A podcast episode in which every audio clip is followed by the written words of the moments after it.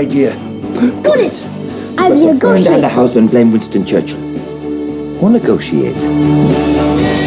If I tell on you, you'll be in big trouble. They'll never win. Love is the strongest thing in the world. Your mother took me in. She's kind. She treats me like a person. You two seem to be getting on well. She doesn't seem like a bad person. Hello, everybody, and welcome once again to the Movie Scramble podcast. I am Thomas, and John, how are you? Very well, Thomas. Very well indeed. Thursday evening, it's miserable, and it's a perfect time of year for watching lots and lots and lots of films and television. So I'm reasonably happy. How about yourself? Yeah, pretty much. But as you say, the weather is absolutely miserable, and you start getting used to it. It just gets worse and worse. And I was in East Kilbride today, and as you know, East Kilbride has its own little ecosystem. Yep. So whatever weather you get in Glasgow, East Kilbride gets it 3000. Yes, I, I used to live in Cumbernauld, and it's pretty much the same. A town built, built on top of a hill with its own climate. Yeah, it's amazing. I think there's some kind of ancient druid curse on these places. Wouldn't surprise me at all. Really wouldn't. Speak, and if you're interested in ancient druids and curses and cults and stuff, we have a previous podcast that you can find in the Movie Scramble archives about cults. That's cults, C U L T, not what you might have thought I said. and speaking of cults, our film we're going to be reviewing tonight is revolving Nazis. So there's a wee twist to it though. It's a comedy. no, a comedy about Nazis. It's not something you don't, you don't really think of comedies when you think of Nazis. It's not something that really kind of evokes humour and joy. But it's a film I felt did. It's of course Jojo Rabbit, directed by Taika Waititi. The movie tells the story of Jojo. He's a lonely German boy who discovers that his single mother, Scarlett Johansson, is hiding a Jewish girl in their attic. Aided only by his imaginary friend, Adolf Hitler, Jojo must confront his blind nationalism as World War II continues to rage on. When I first seen the trailer for this, taken away who directed it, I was very, very intrigued. It just looked very unique. I was curious to how they could pull this off as a comedy. And seeing who did direct it, it did ramp up my interest in it because I think uh, Taika Waititi is a great director. He's the kind of guy that I will go and see a film just because he's directed it.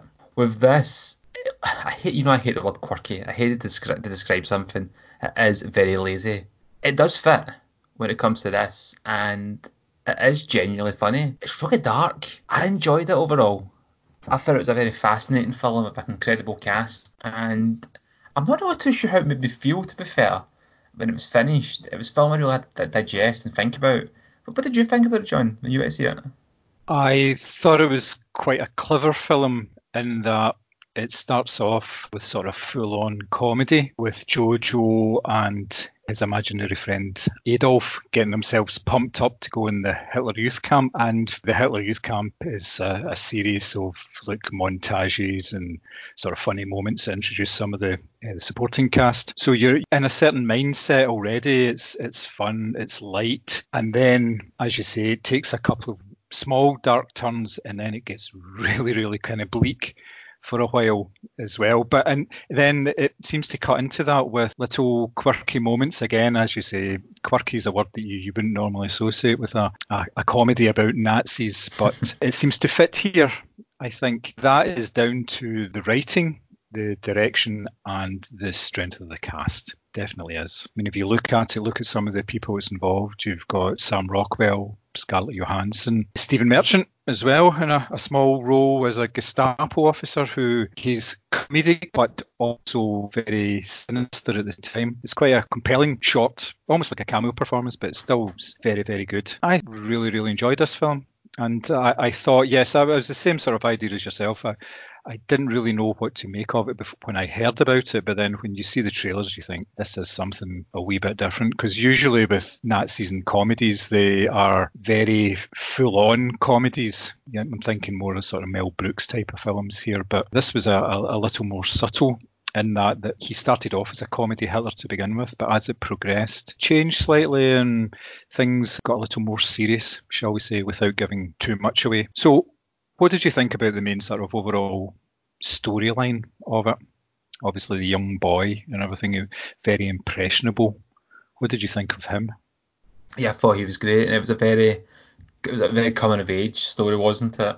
Mm-hmm. Uh, it just happened to be set against the backdrop of Nazi Germany. Yeah. Where you've got this kid who's got this kind of nationalist innocence where he doesn't really seem to understand what a Nazi is. He doesn't understand the, the ramifications of the ideology and the evil they're actually inflicting on the world. He just sees them as these larger than life characters that are protecting his country and. He aspires to be. And it's also very telling as well that he doesn't have a father figure in the mm-hmm. film. And as much as his mother does an incredible job and the, the character Scarlett Johansson plays is absolutely fantastic and her performance is excellent, he is mm-hmm. missing that father figure to the extent that he creates one mm-hmm. in Adolf Hitler, a person that he idolizes. And it's very telling that his version of Hitler is a bit goofy, it's a bit comical. It's how a kid would see an adult. Yeah, he's he's a it's obviously it's just like a ten year old boy. He's he's a sponge. He just wants to have fun. And when you see all this stuff happening, saying how we're winning the war and this is how we're doing it, and they've got the uniforms and everything for the, the Hitler Youth, it is like an adventure for him. So he's totally taking it in. The way his mother reacts to it even though she is opposed to the whole idea of the, the Nazis and the war, she doesn't dissuade him. One reason for that is perhaps she might get denounced, but another reason is because she, she loves her son. She remembers her son before he get involved in all this and he's just a sweet innocent little boy and he just wants to play and run about and she's hoping that by trying to subtly teach him what is actually going on, the sort of the truths that he will mature at some point and return to her. She sees that he's being manipulated, but she's trying to sort of find out a way to sort of get him back. And another part of that, like you said, she, they've got the Jewish girl hiding in their attic. She's constantly worried. You can see that all the time about her. She's always on edge, no matter how calm and glammed up she looks. She's always worried about what's going to happen next. And you can see that in her eyes, and that's all Scarlett Johansson's performance. It's just a fantastic piece of work from her. Yeah, she, she is brilliant at the best of times, and she's absolutely outstanding in this as is the entire cast in general. You kind of mentioned the Jewish girl there, Elsa, played by Thomasin McKenzie, and she's great as well because again she's a child, mm-hmm. uh, yep. a bit older than Jojo, but this is somebody whose innocence has been taken from her, and she's yeah. forced to hide from a, a, nation that doesn't even see her as a human being. Mm-hmm. And in many ways, Jojo, his innocence has also been taken, but in a completely different way. He's in the what he believes the right side of history. Yes, yeah. Uh, it's all the indoctrination about Jewish people, how they had scales, and because one of them mated with a fish at some point, that's what they said, and mm-hmm. just all the things, you know, they have bat wings and they, they eat children all this sort of stuff to turn them against him. So when he actually encounters a, a, Jewish person, he doesn't know what to do initially. He believes all the propaganda that he's been told, but then he starts to slowly realise that she is just a, a girl a couple of years older than him, but yes, she's coming from a very different perspective because of what she's seen and what she's been through, whereas he's been completely sheltered from it. He's led a, an idealistic life at this point. Small village, everything seems very warm and happy and the, the war seems very, very far away. So he believes everything that he's been told. Yeah, thought it was particularly good. I like the German characters, and it's Sam Rockwell is Captain Klenzendorf and Alfie Allen is Finkel, his right hand man. Mm-hmm. I thought Finkel was almost a, it's almost like a grown up JoJo character. He was somebody who's obviously an adult, but he fully believes in what he's doing, but he's, he's still a wee bit naive and he's hanging on the coattails of somebody who he idolises. He obviously idolises the Sam Rockwell character in this. And it's, a sort of comparison between a sort of an adult and a child who are still sort of caught up in the same ideological troubles if you like. So I, th- I, thought that was particularly good. And then obviously you've got Rebel Wilson, who just she just kind of knocked out the park as this sort of full on, almost like a zealot a Nazi zealot, if you like, because she was talking about having 14 children or something by the time uh, you know, this sort of stuff. For the fatherland. She, yeah, and everything she does is completely deadpan because there's a there's a scene quite early on where Jojo is given a job, is wanting to do a job, so he's given all these leaflets, and his, he says, "Oh, you know, you know, I wish I could go and fight at the front." And his mother says, "Yeah, that's fine. You go and fight at the front." And of course, then the Rebel Wilson character tries to give him a gun. she, just, she just looks at him. And she can't understand what she's doing wrong because but this is right you know the, the boy wanted a gun. Exactly. it's, it's fairly comical. It's aye. But yes it, it goes beyond just pure comedy though. It does touch on some fairly serious subjects and I mean, it is, it is relevant for these sort of times, even though it wasn't written specifically with all the stuff that's been going on in the last couple of years. I think he said he wrote it about 10 years ago and he's been working on it ever since. He obviously, I've heard in interviews that Taika Waititi that it is particularly relevant, but that wasn't the intention. The intention was just to tell a story. But it obviously hits home for a lot of people at the moment. Now, obviously, Yeah. because it's been it's been very popular and it's obviously up for a number of awards as well. So, aye, more power to him. Yeah, definitely, and it, it has been quite popular and it's been very successful in the nomination front at least. Uh, it's it's been quite polarizing as well, Mhm. as I think the general consensus is it's been critically acclaimed. However, when you look at the actual reviews from the most notable names, for example, it has been quite polarizing. Even people I've spoke to have found a lot of fault with it and just didn't like it. They found Mhm. that it was very tonally jarring, and I disagree. And I disagree with that because the film, for the most part, uh, when you see it through the comedy and things, you've got this like idiot idea of Hitler. You've got Stephen Merchant's Raiders of the Lost Ark style cartoon bad guy. Mhm. It's seen. It's through the eyes of a ten-year-old boy. It's through the eyes of a child who has seen things how he would see them. Mhm. But you can't hide the fact that there is a, a nightmare happening right in front of him, and that all that's always going to bleed through to his fantasy. Yes. Yeah, eventually he can't really control what he's exposed to and what he sees, and he does come round to it. And obviously, this isn't giving away anything in the, the story at all. We're not really going into any sort of spoiler territory here, but yes, obviously the, the light tone doesn't last forever, and he, he does eventually have to start seeing things through the eyes of Elsa and the others that are around him, and his mother as well. So, yeah, yeah. Yeah, I think you're right there. Obviously, Mary wrote the review for the site and she absolutely loved the film. She thought it was pretty spectacular. Something that could have been a bit twee, a bit strange, turned out to be an absolutely fantastic film. If you want to have a look at our review, it's on the site, moviescramble.co.uk. Give it a view. Tell us what you think. Exactly, leave some comments. I want to go back to your saying about Alfie Allen's Finkel, almost Mhm. like a grown up Jojo, and I kind of felt the same regarding Sam Rockwell's Captain Klenzendorf. Yes. and he's almost like the the realistic depiction of the fantasy that Jojo believes in. That Jojo believes in this idea of like a, a soldier, in his case, being honourable in the medals and fighting for the fatherland and protecting Germany. Yeah. And Sam Rockwell, to an extent, does believe that, but he's washed up. yes. He's been Yeah. demoted from his post. He's not allowed to fight in the front line, and he knows the war's over. Mhm. He- Yeah. he's, he's realistic, and I, I don't know whether it's with Sam Rockwell recently playing these kind of like Nazi racist characters that you find very endearing. Yeah. I, I- to me, he's the most underrated actor working. He's absolutely phenomenal. He's outstanding. I, I thought I thought it was incredible in this. Absolutely incredible.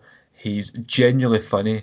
He's very likable, which is difficult when you're dealing with a Nazi captain. Yes, yeah. He did the, the same on television last year when he was in Fosse Verdon, when he played Bob Fosse.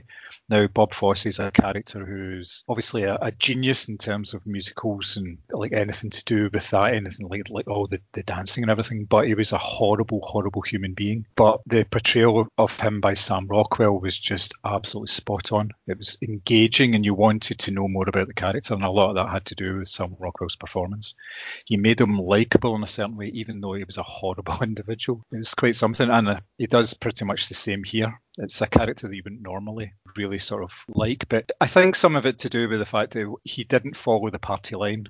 A lot of the time, he was his old Mhm. man. As you say, he was a. It's almost like an old school, honourable German soldier who just got caught up in the fact that the Nazis were taking over, and he knew what he had to do in order to survive. And all all he wanted to do was fight. But as you say, he couldn't because he kept getting demoted for various accidents that seemed to have been one involving uh, his eye and another involving a hand grenade. Yeah. I mean, it's, it's very comical. It's, it's supposed to be comical. You're supposed to laugh at it. There's nothing distasteful about Yes. jokes. We're laughing at the Nazis. We're not laughing with them. Yes, there's stupid things like Hitler keeping offering Jojo cigarettes, and eventually Yeah. Jojo has to say, "I'm ten years old. Stop offering me cigarettes." You know? it's just you see him- comedy. He's sitting dinner table. He's eating the unicorn's head, and it's Yeah. just Yeah, Again, that rolls it- back to an earlier joke when he said, "I'm having unicorn for dinner tonight," and then you see, it. like- yeah, it's just a, it is going back to how a ten-year-old would see a bad person. Like Mhm. the, the cigarette thing you just touched on there. Like Jojo knows he's too young to smoke. yeah, uh, It's something a bad guy, it's something a bad person would do. It, it was almost, it was almost a matter of time before Hitler was offered them sweets in a Ridley's car. You know, it's, it was only how he per, he could perceive evil. Yes, absolutely. I'm going to touch back on Sam Rockwell quickly. Huh? I'm going to jump back a wee bit as well. You were saying about he portrayed that character in the TV show last year. I was also Yes. thinking of Three Billboards when he Mm, played yeah, the the racist, and he had some redemption in that film, and people were not happy at all Mhm. with that character's portrayal. But I, I thought the film was excellent. I really liked him in it. I, I love his character in this, and this isn't a spoiler. You actually see it in the trailer. But when he's designing his costume, and you see his costume for battle, Yeah, and of he's got, the, course. he's got the cape, and Finkel's holding the gramophone as the music's playing. And at that point, the films took a really dark turn. And there's still these kind of flashes of colour in the Mhm. finale, and it's really clever how they do it. I didn't think it was jarring, to be fair. I mean, it did contrast, it was deliberate, and it made you get a certain emotion. I mean, again, not talking about spoilers, but there's one particular scene that just takes the wind out yourselves. hmm Yes. But that's the oh, yeah. intention of it. It's supposed to. Yes, I know the scene you're talking about. Well, some people interpreted it as being slightly trivializing certain facts of things that happened in sort of German towns during the war, but I thought it had a real impact. I, I really thought, oh, that's that's something that ideally you wouldn't want to see, and you wouldn't want a ten-year-old child to see either. So yeah, yeah, good I stuff. mean, it, it goes it goes back to that that theme we were talking about though that it's through Jojo's point of view. It's it's from his perspective. Mhm. He's seeing things. It's not a social commentary No, on no. Nazi Germany. It's not a documentary on the time. Mhm. It's a very unique perspective of how things were. And again, I don't know what people. It's, it's not. It's not a favourable look either. Mhm. It's very, very clear that it's not. It's not intended to be anything other than a damning indictment of this Yep. horrific time. Mhm. Oh, definitely yes. But speaking of the the humour in it, I they give a particular shout out to Archie Yates as Yorkie, hmm Yep. uh, Jojo's best friend in it. That character was absolutely delightful every time Yeah, you seen him. spot on. He was a, a lovely wee boy who had nothing bad about him whatsoever. He was just absolutely great. Yeah, it was, it was a great performance. Both of the child performances in this, the two small boys, were absolutely brilliant. I think Taika Waititi's got a bit of a, a track record for getting performances out of children. So, mm-hmm. yes, I think more power to him. What did you think Waititi's Hitler? It was far enough removed from people's idea of Hitler that it was comical because that's the whole thing about sort of comedy Hitlers. It has to be a real sort of caricature. So with him wearing the brown uniform and the jodhpurs and all this sort of stuff, yes, it's it made him seem comical, but then there was maneuverability within the character so that it could turn dark quite easily. I thought it was a very sort of well thought out portrayal Mhm. and it wasn't overused within the film. It could have been there a lot more. It was held back for obviously just moments between Jojo and his imaginary friend rather than having him there all of the time. It could have been a bit intrusive after a while and it could have got a bit boring, but because it was used quite sparingly, it was more effective. Yeah, definitely. Okay, so what did you think then? Do you would you recommend this film? I would definitely recommend it. Yeah, it was funny because when I went to see it in the cinema, a lot of people took their children, and I remember thinking at the start, I remember looking about and going, "This would be a good film for them to see, but it's probably not the film you'd been expecting to see." No, the trailer's got something to do with that, I think, because it makes Yeah. it out to be a reasonably light film. And as I said, it does start lightly, but it would It be interesting to see how small children would actually react to this film. Maybe they, they wouldn't get some of the subtleties that were on screen, but uh, you never know. I just don't know. I would definitely recommend this film. I think it was one of the, the better ones that I've seen over the last month or so. And I think it might get it'll get attention at the award ceremonies, if not actual any awards. It's no bad thing, really. It gives Mr. Waititi more power and more scope for doing interesting work in the future. Obviously, after the next Thor film, but I'd like to see where he goes next with his own work. Should be good. Well, Akira's still in the pipeline, and mm. the fact that it looks like it's going to happen this time. Yeah. And he's in charge of it. Um, it's a film I've been wanting to see made live action for how old am I now? de- decades I've been waiting to see this live action version with him at the helm and his ideas for it, the things he's been talking about it. I'm I'm all, I'm all in, all in on it. nice. Yeah, so that's a recommend from me, a recommend from John. And even though Mary is absent this evening, as John mentioned, she absolutely loved it. Please go and check out a review. Leave a comment on the website. Leave a comment on this podcast as well. And as usual, you can get us on social media. Let us know what you thought of Jojo Rabbit. Did you like it? Did you dislike it? Were you indifferent towards it? I'd be surprised if you're indifferent towards it. I people seem to have strong feelings either way. But again, like I said, let us know what you think on Jojo Rabbit. Continuing on from the theme of Jojo Rabbit, we decided to compile our top three of imaginary friends in movies. Now, as you know, we like to operate a draft system so as not to have any overlap. Although there was one I would have picked the same as John did, there wasn't much overlap in our list this time, was there? Not at all, no. There's surprisingly quite a, a, number once you do a wee bit of research. There's a number of films with these sort of characters in them, and if you make it broad enough and that they, they may not be completely friendly all the time, then there is a wee bit of scope for a little adventure in terms of your picks. Yeah, you're right. There. I think even if Mary had joined us, we would have still managed to get quite easily three separate ones each. Would have been okay. Is that so? That's, that's a topic as well. When I first when we first discussed it, I was like, I, I, one, one right away came to mind. We'll get onto we'll go into it soon. But with other stuff, I was like, oh wait a minute, does that count? Does that count? And then when the ball was rolling, it was mm-hmm. very easy to to think of suggestions. But I'm looking forward to this one. It's been an interesting topic. Okay, I'll go first. My first choice is Tyler Durden from the film Fight Club, which was released in 1999, based on the Chuck Palahniuk novel of the same name. Tyler Durden is the imaginary friend of the unnamed narrator of the film. Tyler Durden in the film is played by Brad Pitt, and the narrator is Edward Norton. And everything is seen from the perspective of Edward Norton. He meets Tyler on a plane and he declares him his best single serving friend that he's ever met, to which Tyler just sort of looks at them and says, "Well, that's that's very funny, yeah," very sarcastically. From there, meet a number of times again, end up living with each other, even though obviously it's just the one person. And by the way, I'm completely spoiling this film for anybody that hasn't seen it. But it's 21 years Fight old, Club, for goodness sake, yeah. Yeah, if you haven't seen Fight Club or you don't know the end of the Fight Club, but I, I think when it comes to spoilers, it's pop culture now.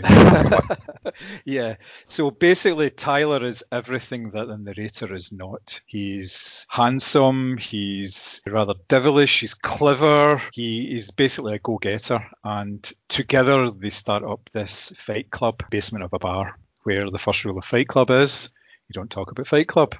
And it takes it goes on from there and it, com- it turns into a bit of a paramilitary organization in the second half of the film. The the character of tyler is just amazing because he's so full on at all times. And Brad Pitt looks as if he had an absolute ball with this character. For the most part of the film, most people don't realise that he isn't really there. There's no real obvious signs to begin with, and it just kind of creeps in as the story unfolds. And you kind of get a sense of, well, there's something not quite right about this guy. It's just not playing out as you think. But it's fantastic. It's a great film, and it's a really, really great character. Oh, I, I, I, can't agree with you enough. Fight Club is one of my favourite films. Tyler Durden's easily in my top 10 favourite film characters ever. I love Brad Pitt and Once Upon a Time in Hollywood, but for me, this is his greatest role ever. He's incredible and it. He's absolutely amazing. He looks incredible. He acts incredible. I mean, it's, I remember there's a scene in the film when they're looking at a poster. And he's like, "Is that what a man should look like?" Brad Tyler Durden is what a man should be. you know, it's like just look at him in the film. He's just effortlessly cool. Yes. He's got a very unique style to him that only he can pull off. Mm-hmm. That's the whole point of the film. He's supposed to be the narrator's alter ego. He's what he hopes to be is the epitome of his ego, so to speak. Mm-hmm. And yeah, you just say that you're watching the film, you don't realise he's not there until you do, and you're just like, whoa, I didn't see that coming. And if people say they do see it coming, I'm very suspicious, very sceptical that one as you say, there's not really any kind of clear clues. It's not until you see the film a couple of times and you see we kind of snippets here and there and things are, are implemented in there stylistically. Mm. But yeah, I love the film. Absolutely love it. Great choice. Okay, your first choice? I'm going to go with a film that first introduced me to the imaginary friend concept. This is a film I first watched when I was young. I grew up loving it from my childhood. Was scared that if I rewatched it as an adult, I wouldn't like it. Thankfully, I did, and I got a lot more from it. I am talking about 1991's Drop Dead Fred.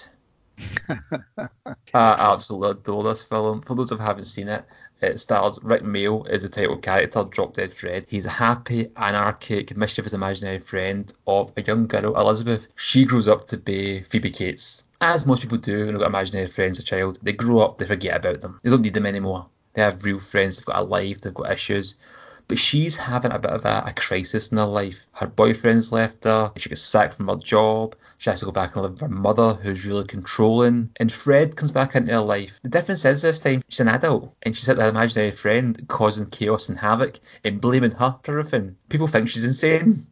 People think she's totally crazy, and she starts to think it. And even when you watch it, you think, well, is she? Is Fred really there? Or is she insane? I'm not yeah. saying this film kind of like is uh, a is it Fight Club anyways, but you get an impression that Fred really is kind of there in his own way. There's more evidence to suggest that than not. Rik Mayall is fantastic in this role. He's an excellent actor, great comedian, great comedy timing, very, very sadly missed. And it's a very overlooked role, I think. He's, he was always very known for his British work, his British comedy.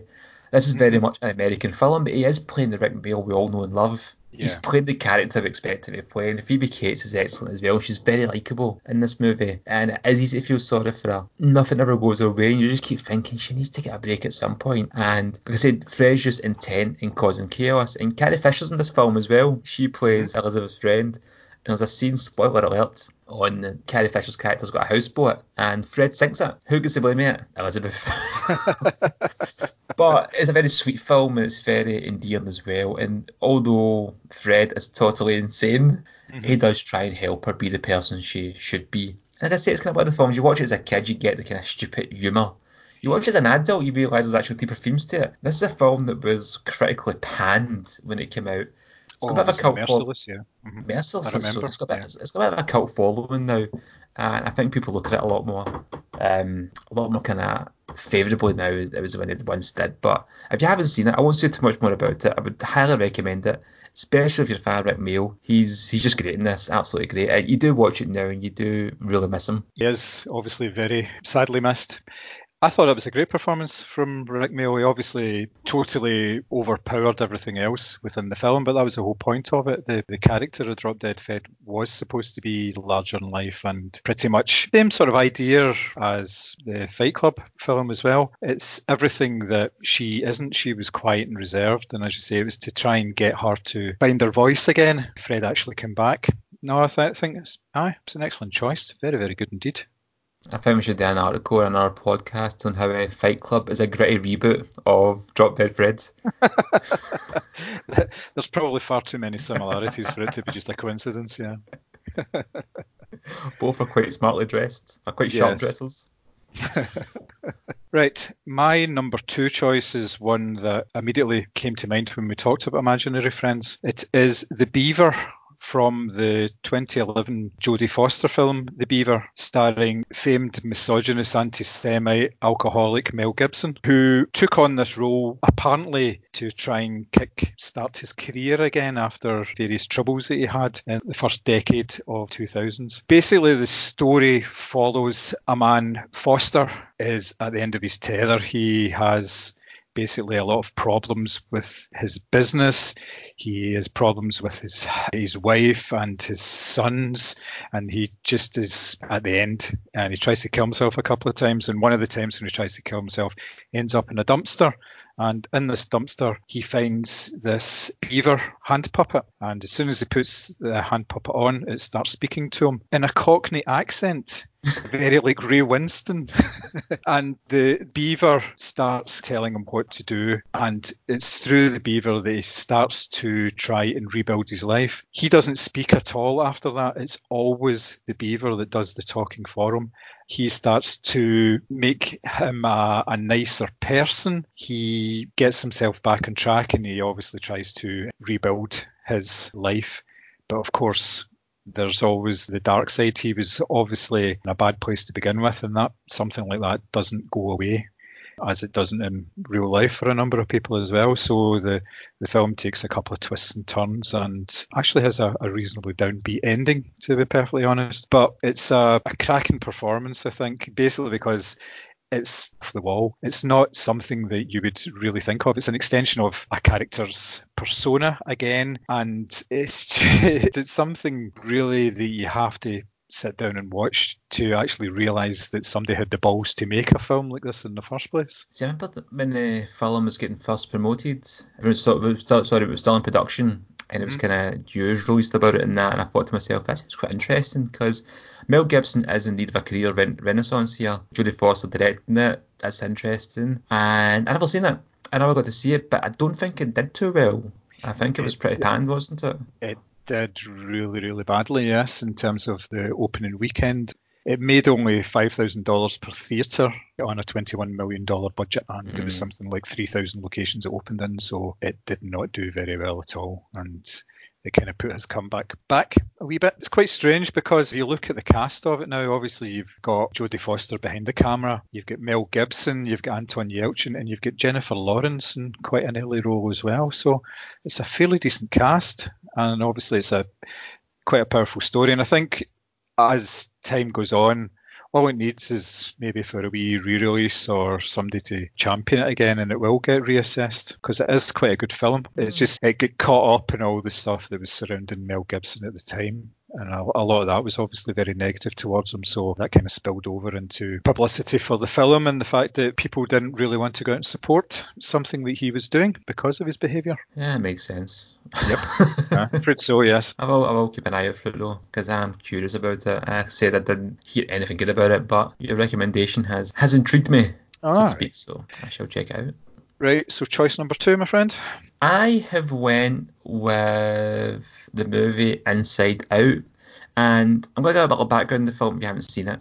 It's about a young girl, Riley, who has transitioning basically from kind of being a little girl to that kind of pre-teen stage where her emotions are starting to change and her hormones are starting to come to the fore and she has these little personified emotions in her head. They're five personalities, they're quite basic, they're very childlike, joy, sadness, fear, disgust, and anger. Any kind of influence her life, especially with joy, because she's a little girl, everything's happy and stuff in her life. But she gets older, and things start to change, the emotions start to fight for control. Joy and sadness, especially, they get lost in the annals of her mind and try to get back to headquarters in her brain to stop her from being miserable basically for the rest of her life. They're not the imaginary friends I'm speaking of in this movie, though. The imaginary friend is was actually Riley's imaginary friend, long forgotten, the character of Bing Bong. Now, John, have you seen Inside Out? I've seen about half of it, but I don't remember. It was a long time ago I actually saw it. Because I was going to mention this here, but it's spoilery. No, no, go ahead. I'm right. up for spoilers for Inside Out. Don't worry about that. If anybody hasn't seen Inside Out and they're scared of a spoiler, and judging by my tone, you probably know it's not going to be a good one. so please skip or pause and go and watch it, whatever you do. Uh, if you don't care, if you've seen it, please continue on. There's a scene when Joy's stuck and they've got this cart, this kind of old red wagon type thing, I believe, for memory, and they're using this to try and kind of jump a ramp. The problem is Bing Bong and Joy both in the, the ramp. They're too, it's too heavy. So Bing Bong is pushing the, the cart and then kind of jumps out at the last minute. Joy takes off and escapes, and Bing and she turns around to see Bing Bong just fade from existence because he's no longer needed as an imaginary friend. Riley has grown up from this part of her life. First, he was just forgotten. Now he no longer exists, and it's mm. one of the most saddest and harrowing moments I've ever seen in a movie, let alone a Pixar film. Wow. It's I did not see it coming. I was not expecting it. And I'm sitting watching the movie, and I'm loving this character. Uh, played by, uh, voiced by Richard Kind. It's very amusing. He's very lovable. He's very daft and likable and just ah look at him. He's a great wee character. And then this scene happens, and it makes perfect sense for the for the script. It makes amazingly perfect sense, but you just don't see it coming, and it's handled so delicately and so well. You're just like, oh my god, you just feel the tears welling. So I need to. He's, he's not the main character. He's not even in the film much, but I have to give a special shout out to Bing Bong. Excellent. Yeah, I'll definitely need to revisit it. It's a great film, it really is, and the ending is is is excellent. It's uh, it's really funny. It's very poignant. It's exactly what you expect from Pixar, and yeah, I would definitely recommend it. It's, it's one of Pixar's favorite films, in my opinion. It was one of my films of the year in 2015. Hilarious, thought-provoking, poignant, sad. It's got everything, absolutely everything, and it's one of those kind of films that plenty of jokes for adults that will go over kids' heads. Especially as there's, not to go too much spoilers, too much about inside out. was a scene that showed you the emotions in the mum's head, Mhm. then the emotions in the dad's head. yeah, that's quite early on, isn't it? it's just it's just absolutely comic genius. Yep, Um, I remember I'll, that. I'll, I'll start talking about Inside Out. John, what's your third pick? My third pick is Harvey, the 1950 film featuring character of Harvey, a six foot three and a half inch invisible rabbit, who is the friend of Elwood P. Dowd, who's played by James Stewart. Now, Harvey is a pooka, which is a creature from Celtic mythology, and he befriends people and does mischievous things. Now, with Elwood, he goes to bars and he sits and they have a drink and they talk to people and they just have a generally good time. Now, obviously, as an imaginary friend goes, he's not on the screen at any time because he's completely invisible. But he's a massive presence in this film because the way that James Stewart plays the part of Elwood, he's a very amiable, very gentle man. Now, that could be taken in a way that he's always been like that, but there's certain hints that he was a different type of man and he's changed so he's become more pleasant. Something may have happened, something may have broken within him. Now, he's got a family around him who love him but are also very concerned about the fact that he's hanging about with this invisible rabbit and takes him everywhere he goes. And they try to get psychiatric help for him, get him institutionalized. And what actually happens is the main psychiatrist befriends Harvey as well.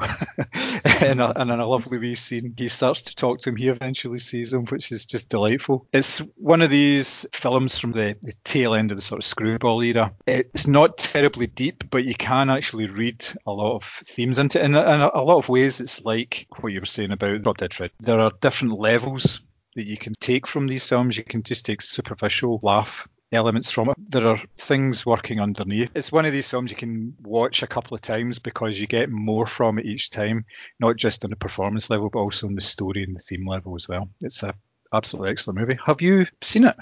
I have seen it. Uh, I've seen it once. It was years ago. I believe uh, recorded it off maybe Channel Five or something. It was. I'm sure. In fact, it was like Christmas time. Mhm. And I always remember seeing it pop up. and I was working, so I thought I might just record that. And I kind of sat as, things tend to do, sit in the box for ages. And I'd heard of the film through when Donnie Darko first came out. Mhm. People made parallels with it from the imagery of Donnie having an imaginary friend Frank. Yes. Uh, it was a big rabbit, and people say that it was clearly influenced by Harvey. It wasn't a film I expected when I watched it. The themes of it, the tones of it, how how sad it was at times as well. It was a cracking film. I really liked it. James Stewart's it's a brilliant performance. Yeah, I, I could say I, I couldn't tell you a lot of like details of the film other than the, the themes, but yeah, I loved it. I, I thought it was uh, really good. I didn't realise it was as old as that, but wow, that's Oh, yeah. Yeah, black and seven- white. se- Seventy years old. yep. hmm I know, it's crazy. Uh, yeah, I- yeah, yeah, definitely recommend that. Anybody who's not watched that, go back and see it. It's it's a cracking film. So, your last choice? Yes, my third and final choice. I am going to go with a character that I believe in the credits was credited as the mentor. This was the Elvis Presley inspired character from True Romance, played by Val Kilmer. Hmm. In True Romance, Christian Slater's Clarence falls in love with Patricia Arquette's Alabama. She's a call girl, but he doesn't care about that. They do want to make a fresh start. He goes and kills a pimp and ends up falling foul of the local drug lords and gangsters in his chase through the country. He's got his drugs that he's accidentally stolen and he tries to kind of sell them and he just gets into one kind of mishap after another. Through the film, he's got a imaginary friend who looks and acts very suspiciously to Elvis Presley. This shouldn't be a surprise, being that Clarence is a massive fan of Elvis. But like I said, in the film, he's credited as mentor. He only appears on screen out of focus in the background. And it's when Clarence has got some time himself and he goes to the toilet when he's washing his hands. But any time as himself, he'll speak to the mentor who will give him some advice on what to do in his life. It's a very strange role. It's a very strange character for a film that is very rooted in realism. It's very mm-hmm. gritty it's got its kind of light moments as well, but this character just kind of like comes and goes, offering Clarence with some some life advice and what he should do. And you forget it's Val Kilmer playing this part, and Val Kilmer did want to play the part of Clarence, and Tony Scott didn't want him for it, but really did want him in this role. He's great. He's absolutely great. Mm. It's just a, a very overlooked role. Yeah, that's my third pick. It's an excellent choice. It's, it's good that the mentor character, as you say, is always seen just slightly out of focus and everything. It is very much, it's almost like something sitting on his shoulder telling him, oh, this is what you should mm-hmm. be doing. And, and, it's not always good advice. I mean, he, he gave him the, the, initial advice he gives him is to go and kill a drug dealer. So it's not, uh, yeah. you know, it's. Yeah, I, think I remember the, the dialogue. He says something like, get away with it's the easy part. Mm. It's the hmm. killing that's hard. Yeah. He, he's, he's talking him into doing this yeah. murder and it's almost like a kind of his conscience in a way. But as you say, it's it's not necessarily a Jiminy Cricket style conscience saying don't do bad things. It's like do yeah. these things because they will help you in life. They will make you feel better. And there's a cracking scene. I think it's the last time you see the mentor. And again, it's like an out of focus, bloody shot. And he just kind of gives Clarence the Elvis point, that yeah, famous, right, iconic yeah. point, and says, "Clarence, I love you." I, I, I like you. I like you. Always hit him. You never see him again. Elvis has left the building. yeah, exactly. Yeah, Val Kilmer, man, he's really good in some of these bit roles he, he tended to pop up in sort of mid-career. So yeah, I think that's a, it's a fantastic choice. Well done. Yeah, nicely done. And I would say it's like a, apart from the Beaver is the only film I haven't seen of all these ones we've done. We don't always pick top threes of movies we like. It may just be a character we like or a theme. In this case, I I would recommend all these movies. Go, go and see them all. Oh, definitely, yes. As you say, they may not be the definitive top three. Well, they never are in any of the categories we, we seem to cover, but it's all very personal choice. That's us finished with our top three. Unfortunately, because of time constraints, I didn't get a chance to take to social media, ask you, lovely people, what your top three imaginary friends and movies were. It doesn't mean I'm not interested though, so please contact us on social media at Movie Scramble or on Facebook, even Instagram. Again, you can email John. We'll get to that in a minute. I know he's got some exciting news. But please let us know your imaginary friends, your top three imaginary friends movies as well, because like as John said, it's when you think about it, there's a lot of great films out there, and a lot of great choices. We've only kind of scratched the surface. Please tell us yours. I've had a look at some movie news today. Just kind of scrolling Facebook. I say I looked at movie news. I was scrolling Facebook and this popped up. So much so I had to double take because I wasn't too sure if it was actually real or not. And it kind of links on nicely to your talk about Mel Gibson earlier and that kind of career renaissance. I don't know if this would be the movie to do it. I think every so often he goes through a kind of little career dip and a comeback. But there's talks, very strong rumours are going to make a Lethal Weapon 5. Now, if you're a fan of It's Always Sunny in Philadelphia, you know they've already made Lethal Weapon 5 and 6. This would be 7. But if you're not, let's treat it as 5. If you don't know what I'm talking about, It's Always Sunny in Philadelphia, or if you have seen this show, you've not seen an episode yet, go and watch it on YouTube. It's, it's brilliant. It's absolutely genius. But yeah, Lethal Weapon 5, Mel Gibson, Danny Glover. Turns out maybe they aren't too old for this shit, and they're going to return for uh, a fifth film. Mm. I, I love, I love the first Lethal Weapon. I, have not seen the second one in a long time. I think I enjoy it more now than I did then.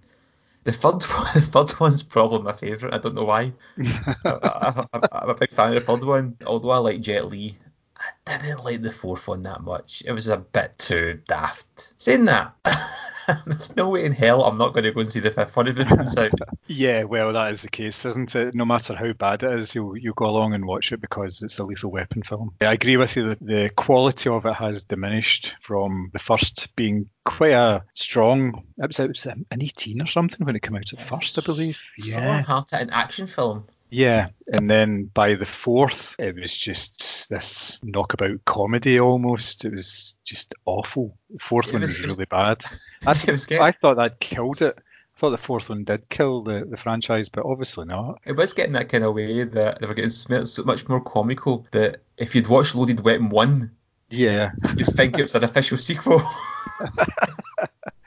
I really What- don't know how they're going to do it though. I mean, Danny Glover is so old now. Must be 90. Yeah, I mean, he, he definitely is too old for this shit, you know. Aye. I mean, I don't know how they're going to do it. I really don't. And I'd like to think if they do, they don't go down the Die Hard route where they make it too over the top Mm, and it just kind of doesn't work tonally from previous films. yeah, I mean, it- it bringing became the a Die Hard children and all Die Hard also had that kind of human element to it. By the fourth film as a superhero, it was Mhm. quite daft. They could pull this off with the right script. I mean, the first film did have its humour. Keep the humour to a respectable level. Play to their strengths. Don't introduce children to it. Don't introduce a new generation. And yeah. I really don't know how they'll do it though. I don't know how they could. I, I think they might employ some of the Irishman de-aging technology and just have Danny Glover trying to kick the shit out of somebody at 90 years old. It'll be, it'll be, it'll be worse love- than Robert De Niro. I love the Irishman, but that scene he's kicking the guy, you're like, Yeah, I know. oh, it's ridiculous.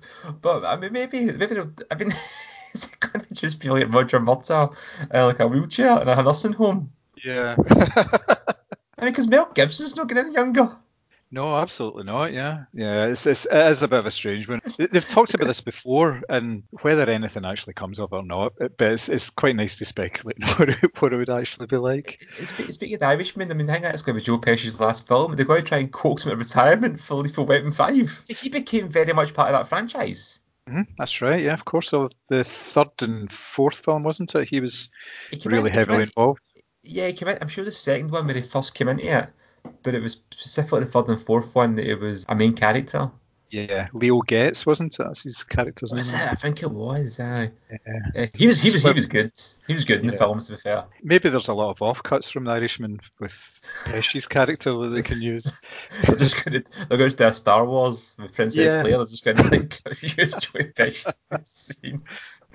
But this is just do that with the entire film. Yep. Like, uh, have outtakes for Saw in Predator 2 and uh, Braveheart, The Beaver, just make a movie. Now that I would pay to see, definitely. Definitely. I've, I've happily go and see that. But oh, speaking of the weapon, though, did, have you seen the TV show? I saw first couple of episodes of it and I thought it was okay. There's far too much excellent TV out there for me to spend time watching something that's just a bit alright, you know. Have you seen it? No, I haven't seen any of it. I didn't fancy it at all, but uh, I haven't heard a bad thing about it. The people that stuck with it I absolutely loved it. I think it's one of these shows that people watch. No, I'm not saying this in a bad way, but they watch out of habit. It's just something. It's like Hawaii Five O and things like that as well. uh, These sort of cop shows that they're okay. It's something to sit and watch, but it's never going to be highly regarded or anything. But I'm sure there is a there must be an audience for it because it's still going. I think so. Fair play. I mean, that's, that's the thing. Is you kind of get these shows and you don't watch them, they pass you by, then you check it's only season seven, and you're like, what? How did that happen? I know, I know. It puts you off as well if you actually want to start watching these things, just because there's so much content. And uh, with a lot of the American ones, it's like 22, 23 episodes. That's true. I'm a big fan of the whole kind of 10, 12 episode arcs. Yeah, it's nice, nice and tight. That's what I like. Is that? How we like it.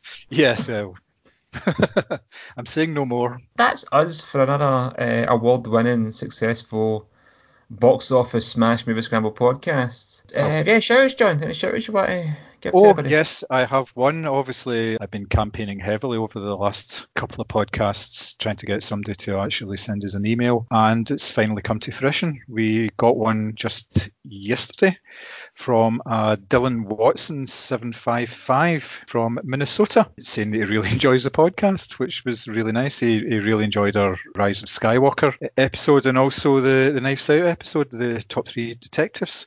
And he put a request in, as we have been punting for a film that we can review, and he asked us to take a look at 1917, which we have actually done. Dylan, you got your wish, so so thank you very much for the email. And if anyone else would like to contact us and suggest something that we could review, that would be very nice indeed. We do look forward to receiving these, and this email was received with undue joy, I think, basically, on my part, and uh, I think Mary was kind of the same as well. But yeah, it's very nice indeed. So thank you very much, Dylan. Yeah, thanks very much, Dylan. Uh, thanks for the email. Thanks very much for your kind words. And we just really do appreciate the fact that you've been listening and enjoying the podcast. And that goes to everybody out there that's even gave us a little like on social media, a little comment, and even if you said nothing, you're still enjoying it, you're downloading it, you're playing it, that's that's great. We, we do it for fun, we do it off our own back, we do it for a laugh, and the most important thing is as long as it's entertaining for you as well. If you just keep listening, we'll keep doing it. Simple as that.